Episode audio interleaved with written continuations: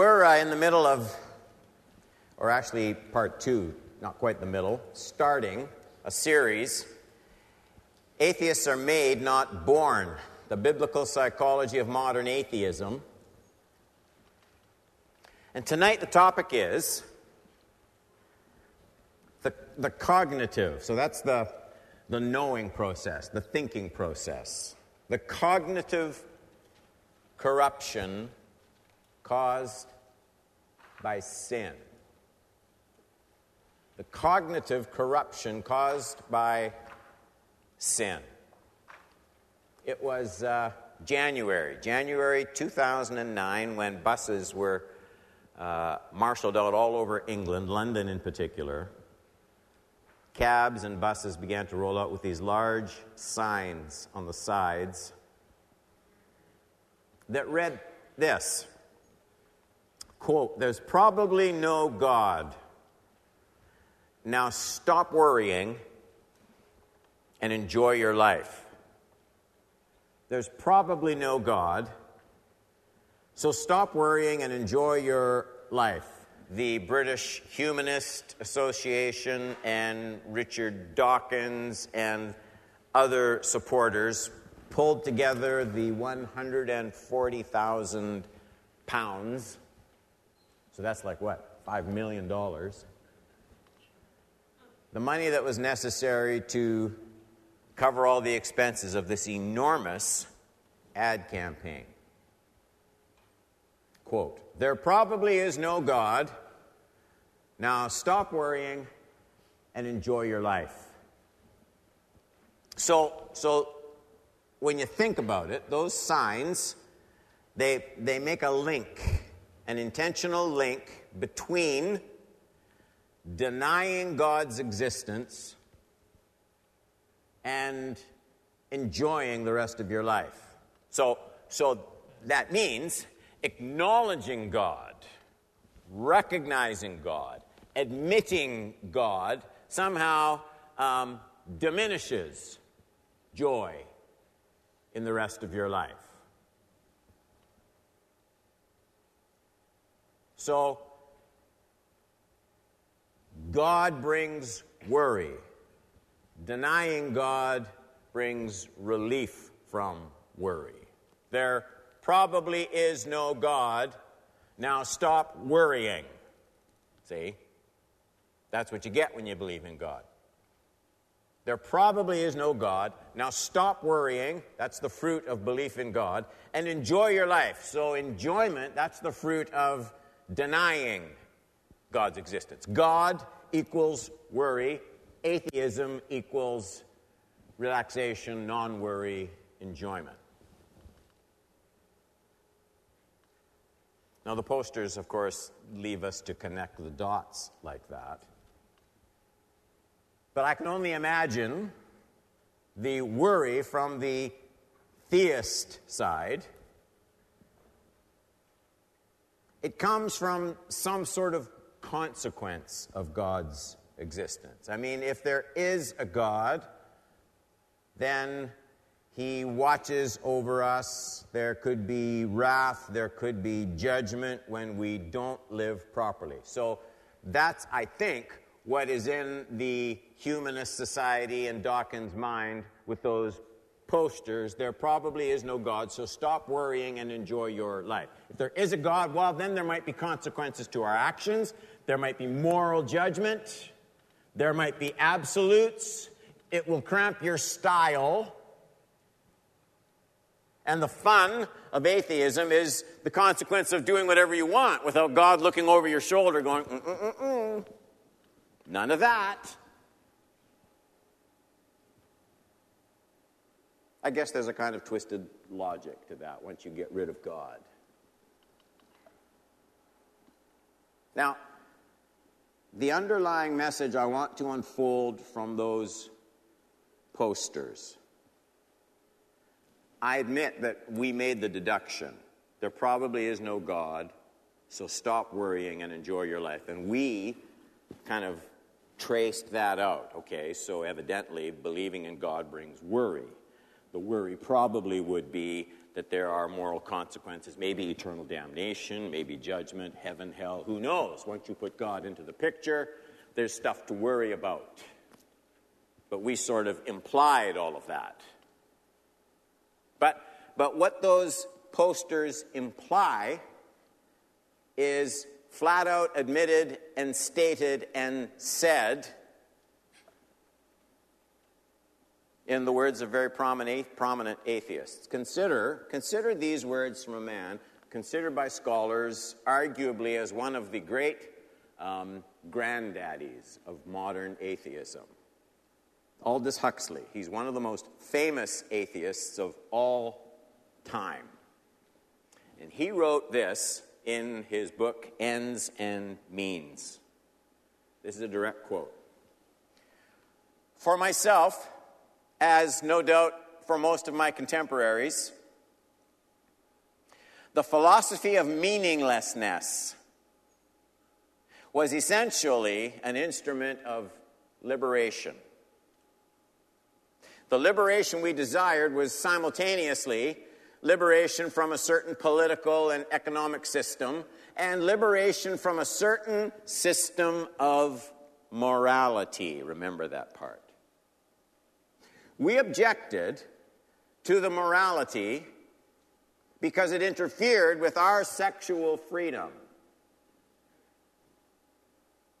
Most ignorance is vincible ignorance. When we say something is invincible, we mean it can't be overtaken. It's, it's uh, mighty, it's powerful. And when we say something is vincible, we mean it can readily be overcome. Most ignorance, he's talking now ignorance of God, most ignorance is vincible ignorance, easily overcome. We don't know because we don't want to know. It is our will that decides how and upon what subjects we shall use our intelligence. That's a very important sentence. Those who detect no meaning in the world generally do so because, for one reason or another, it suits their books that the world should be meaningless. Those are very honest words from one of the prominent atheists of all time. But they aren't unique. They aren't unique to Aldous Huxley.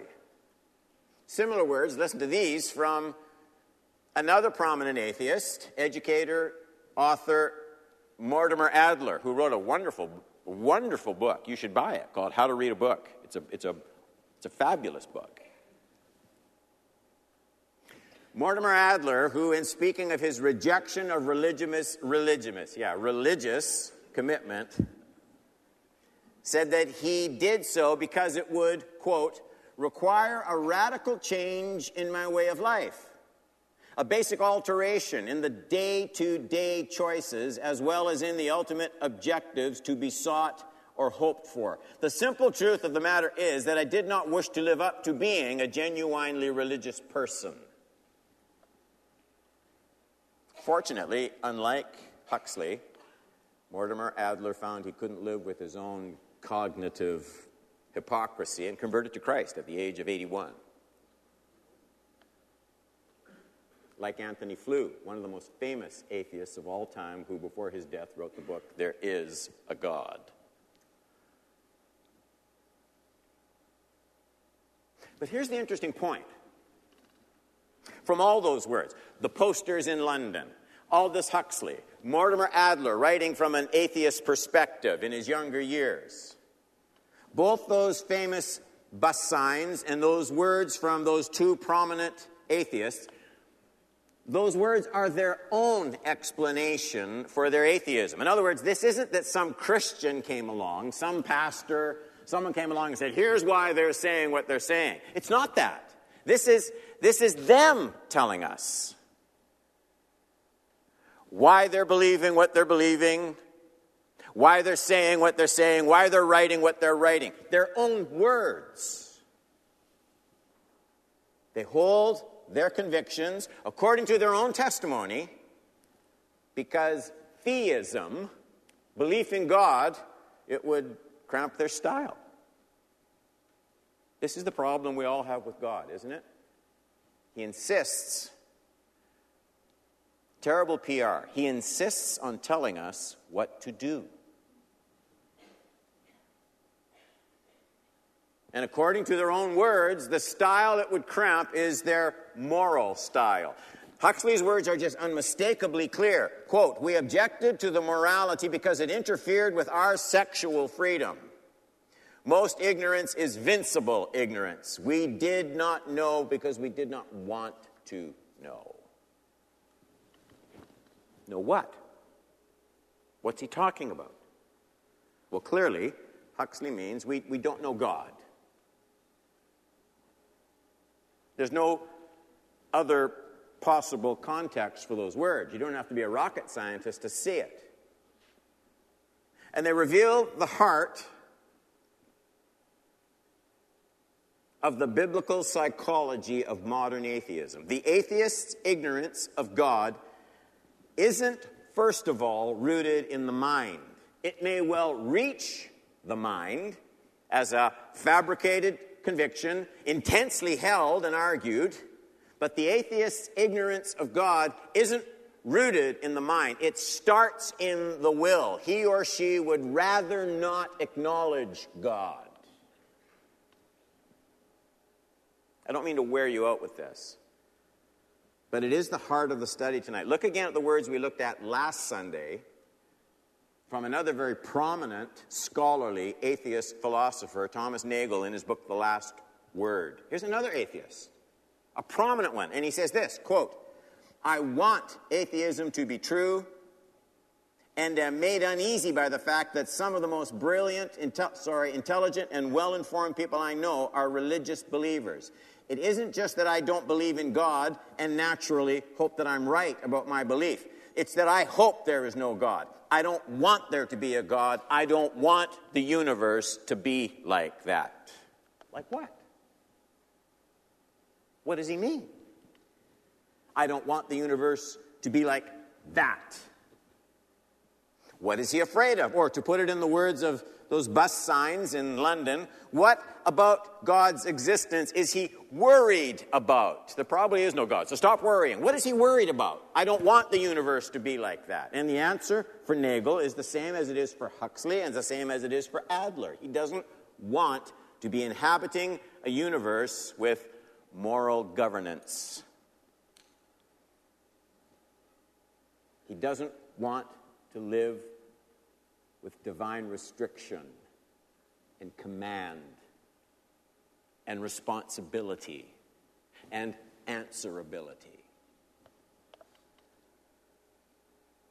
So that's a pretty long preamble. The, the, the, the single pattern running like the line down the center of the highway of atheism is this that in spite of the impression many have of the intellectual honesty, forthrightness, and courage of modern atheism. At its roots, it resides more in the will opposed to God than the mind being unable to locate Him. It resides more in a will opposed to God than a mind unable to find Him. It may well indeed reach the mind. I'm not denying that. It may eventually reach the mind. I'm sure atheists honestly believe what they believe, but it doesn't start there. The atheist's ignorance of God is rooted in the atheist's will.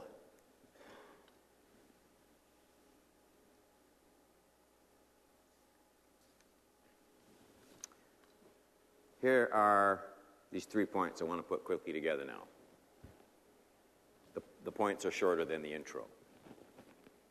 One, the Bible teaches there is a direct connection between moral ambition and cognitive function. I mean, that's just a fancy way of saying it's, it's our desires, not just our thoughts, that shape our beliefs. Okay? So there's a direct connection between moral ambition, my desire to run my life on my terms, that is connected to the way my mind functions in a bias against God. So, so sin affects ideas. Please understand what I'm saying and what I'm not saying. There's no questioning the intellectual brilliance of many atheists. Many are highly and seriously educated, just as many theists are. So, education, IQ, that's not under debate here. When I say the Bible teaches a connection between moral ambition and cognitive function, I mean sin affects not the intelligence, but the way in which intelligence is directed. The Bible says sin causes even great intelligence to be biased.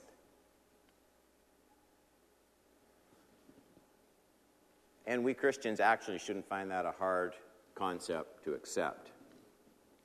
Because we all know what it's like to have our own minds.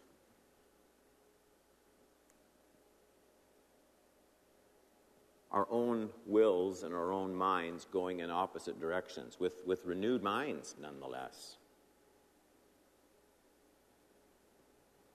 We know what it's like to have our mind know something. Here's what God requires of us. Here's what God would like us to do. And at the same time, to have our will. Maybe you've never done this, but I'll bet you have. Your mind understands something about what God would have you do, how He would have you live, and your own will take your mind and turn it to justify some course of action that you know isn't pleasing in His sight. Has anybody else ever done that in this room? Yeah. We could sing Just As I Am, have us all close our eyes, and I could get way more hands than that that would say yes, yes. So we, we know what that's like. We know what that's like. Which Christian with a renewed mind still doesn't find in his heart and sing, prone to wander, Lord, I feel it? Who among us isn't still drawn away from God to material gain more than is good for us? Pride of position, the approval of our peers, embracing bitterness against our enemies, on and on and on. We know what that's like. And if this is our experience, having God as our Father, it should be no reach to see that a mind completely at enmity with God as the Apostle Paul says, would find all sorts of intellectual reasons to deny God's rule, reign, and yes, even existence. This is what we would expect from someone committed to life on his or her own moral terms, as all those atheists that I read to you admit in their own words. But here's the biblical diagnosis and explanation of that same phenomena. It's in Ephesians 4 17 to 19. Ephesians 4 17. Is that in your notes? Let's read it out loud together, okay? And don't mumble it, proclaim it. Now, this I say and testify in the Lord that you must no longer walk as the Gentiles do in the futility of their minds. They are darkened in their understanding, alienated from the life of God because of the ignorance that is in them due to their hardness of heart. They have become callous and have given themselves up to sensuality, greedy to practice every kind of impurity. Notice, notice. It's not that their understanding is removed. It isn't removed. It's not that they've lost the capacity to reason. They're still intelligent. But that intelligence, as now the text says, that intelligence, that brilliant IQ, all of that education, Paul says it's been darkened. Isn't that an interesting word? Incredibly brilliant people, great intelligence that's been darkened. It's, it's a dark kind of, they use their brilliance biased against God. It's a brilliantly argued prejudice.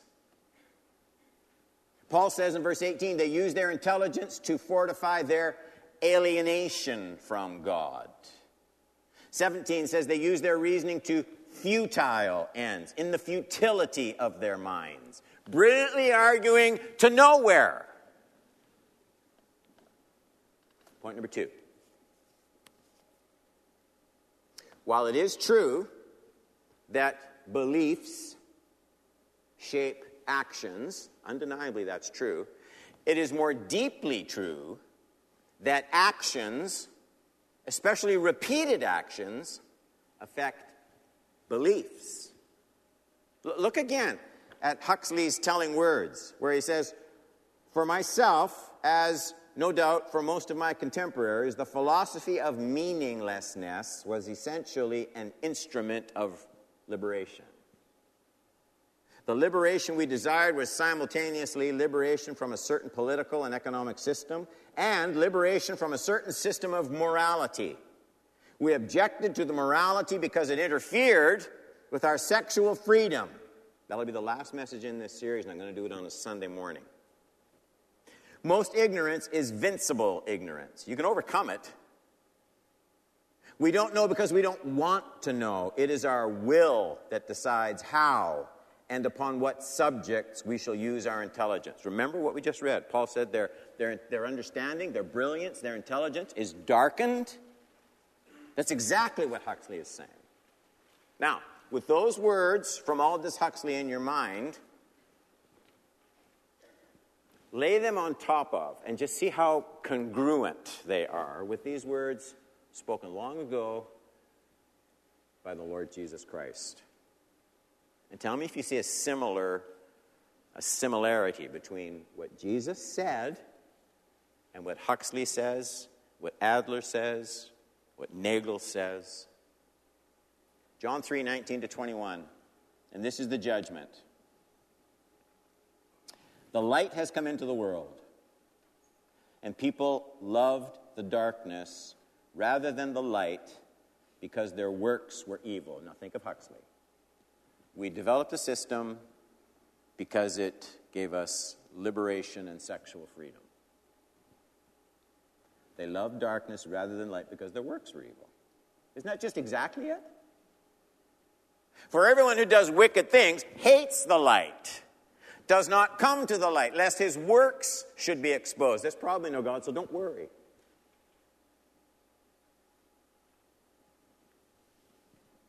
So here we have our Lord's exegesis of the atheist's heart.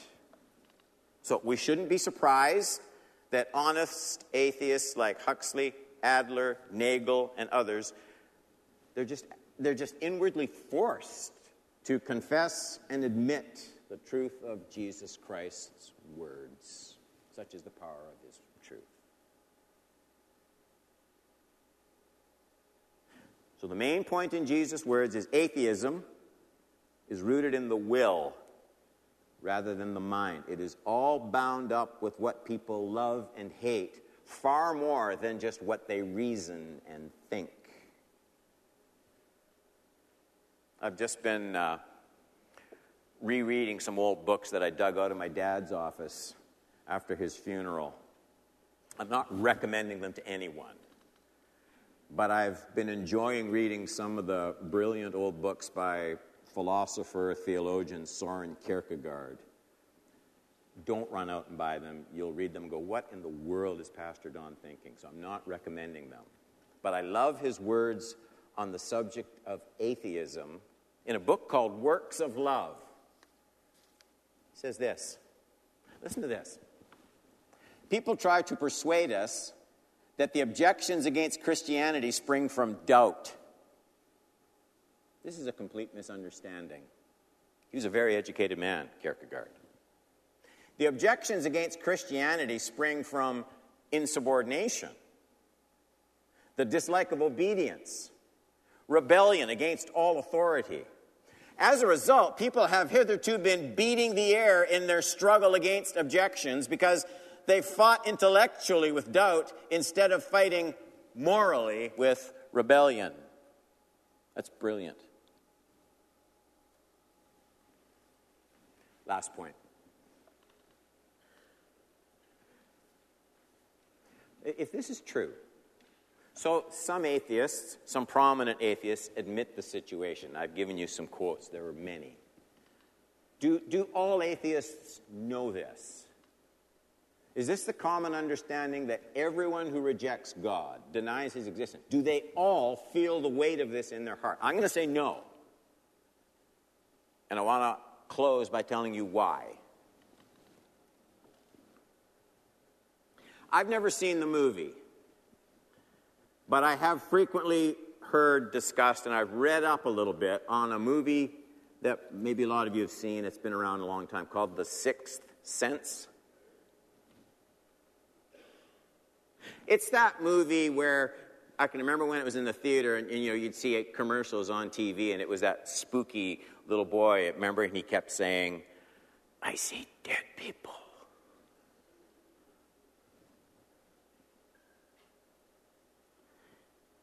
It has to do with a, a prominent child psychologist, Malcolm Crowe, who tries to help this small boy, Cole Starr, who is somewhat tormented by ghosts, and that I see dead people is the famous line in all the ads.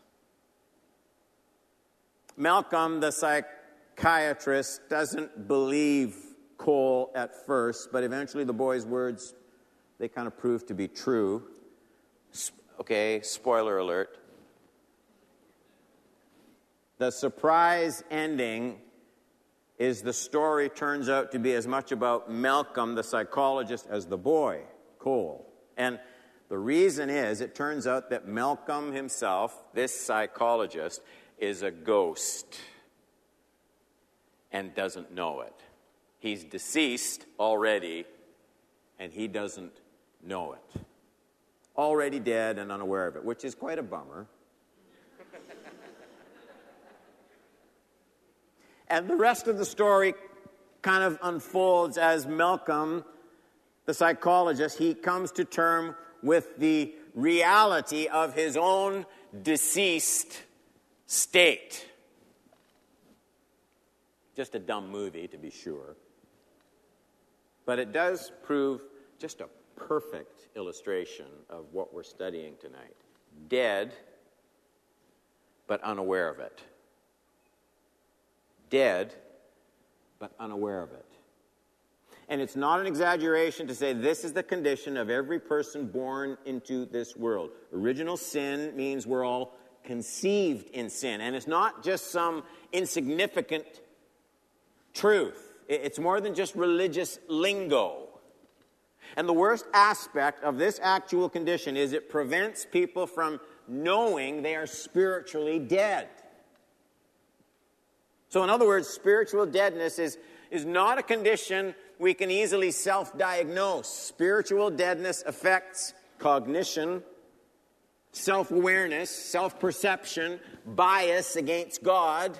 It affects the way we reason, not diminishing our intelligence, but it creates a prejudice against God. And at the very same time, sin always removes an awareness of its own presence eventually.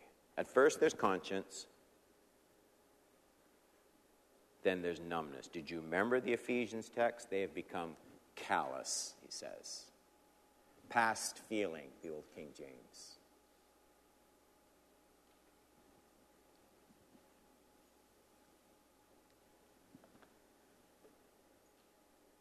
So, this spiritual condition into which we are all born it creates a prejudice against God and removes the awareness of blindness at the same time. We begin to attribute to the mind what is actually a problem of the will.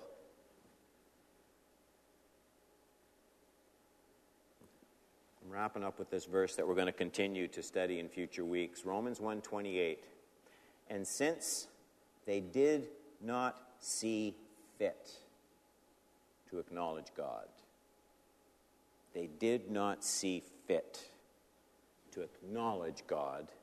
God gave them up to a debased mind to do what ought not to be done. Notice that phrase, did not see fit to acknowledge God. Look how the old King James, once in a while I dig it out and how bluntly it puts those words. Listen, they did not like to retain God in their knowledge. Isn't that it?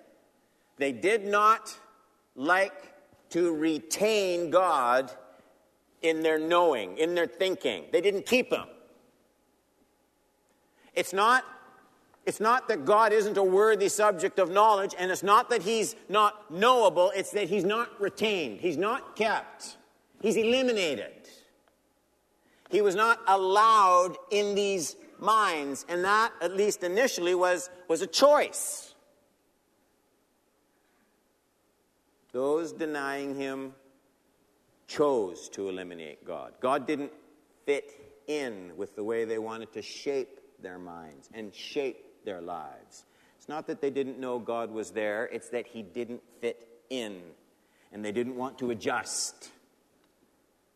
So there are these moral roots of a biased, self ruled worldview. And for Christians who know their Bibles, there should be not, nothing shocking about the bold claims of modern atheism. There's not one person here who ought to be surprised by it. It's exactly what the Bible says. The atheist, without even meaning to, cannot help but fulfill God's word. There are two practical closing applications.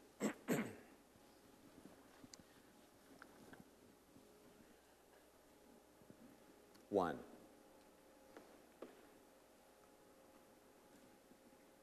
You should not be surprised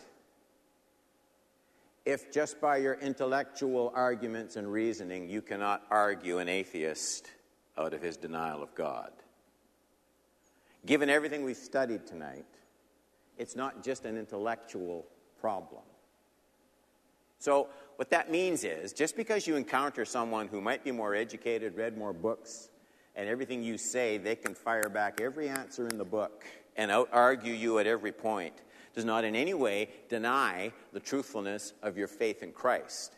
It simply means there's not just an intellectual problem here, there's another problem here. And the Spirit of God has to work in that heart. That's application one, because you're going to encounter it. Application two is this all sin. Now I'm thinking of not people outside this room, I'm thinking about me and I'm thinking about every one of you. All sin has an effect on the way you think about the sins you commit. In other words, when I sin before the Lord, it's not just that it brings guilt, but all sin affects your capacity to think clearly about sin, which means this any specific individual sin repeated in carelessly will soon leave you denying the reality of the guilt of that sin to yourself. It spreads. It spreads. So the idea that I can, you know what, on the whole, I'm living about an, an 80% good Christian life, and it's just in this one area and, you know, I'm not that different from everybody else that I know in the church, in my group. And the longer you persist in one specific area of disobedience, the more you will come to justify it, and the more the rest of your Christian life will look like plausible grounds for compromise as well. Repent often, repent deeply, repent frequently and sincerely for even what appear to be the smallest of transgressions, because that's the only way they still look like transgressions to you. Let's pray.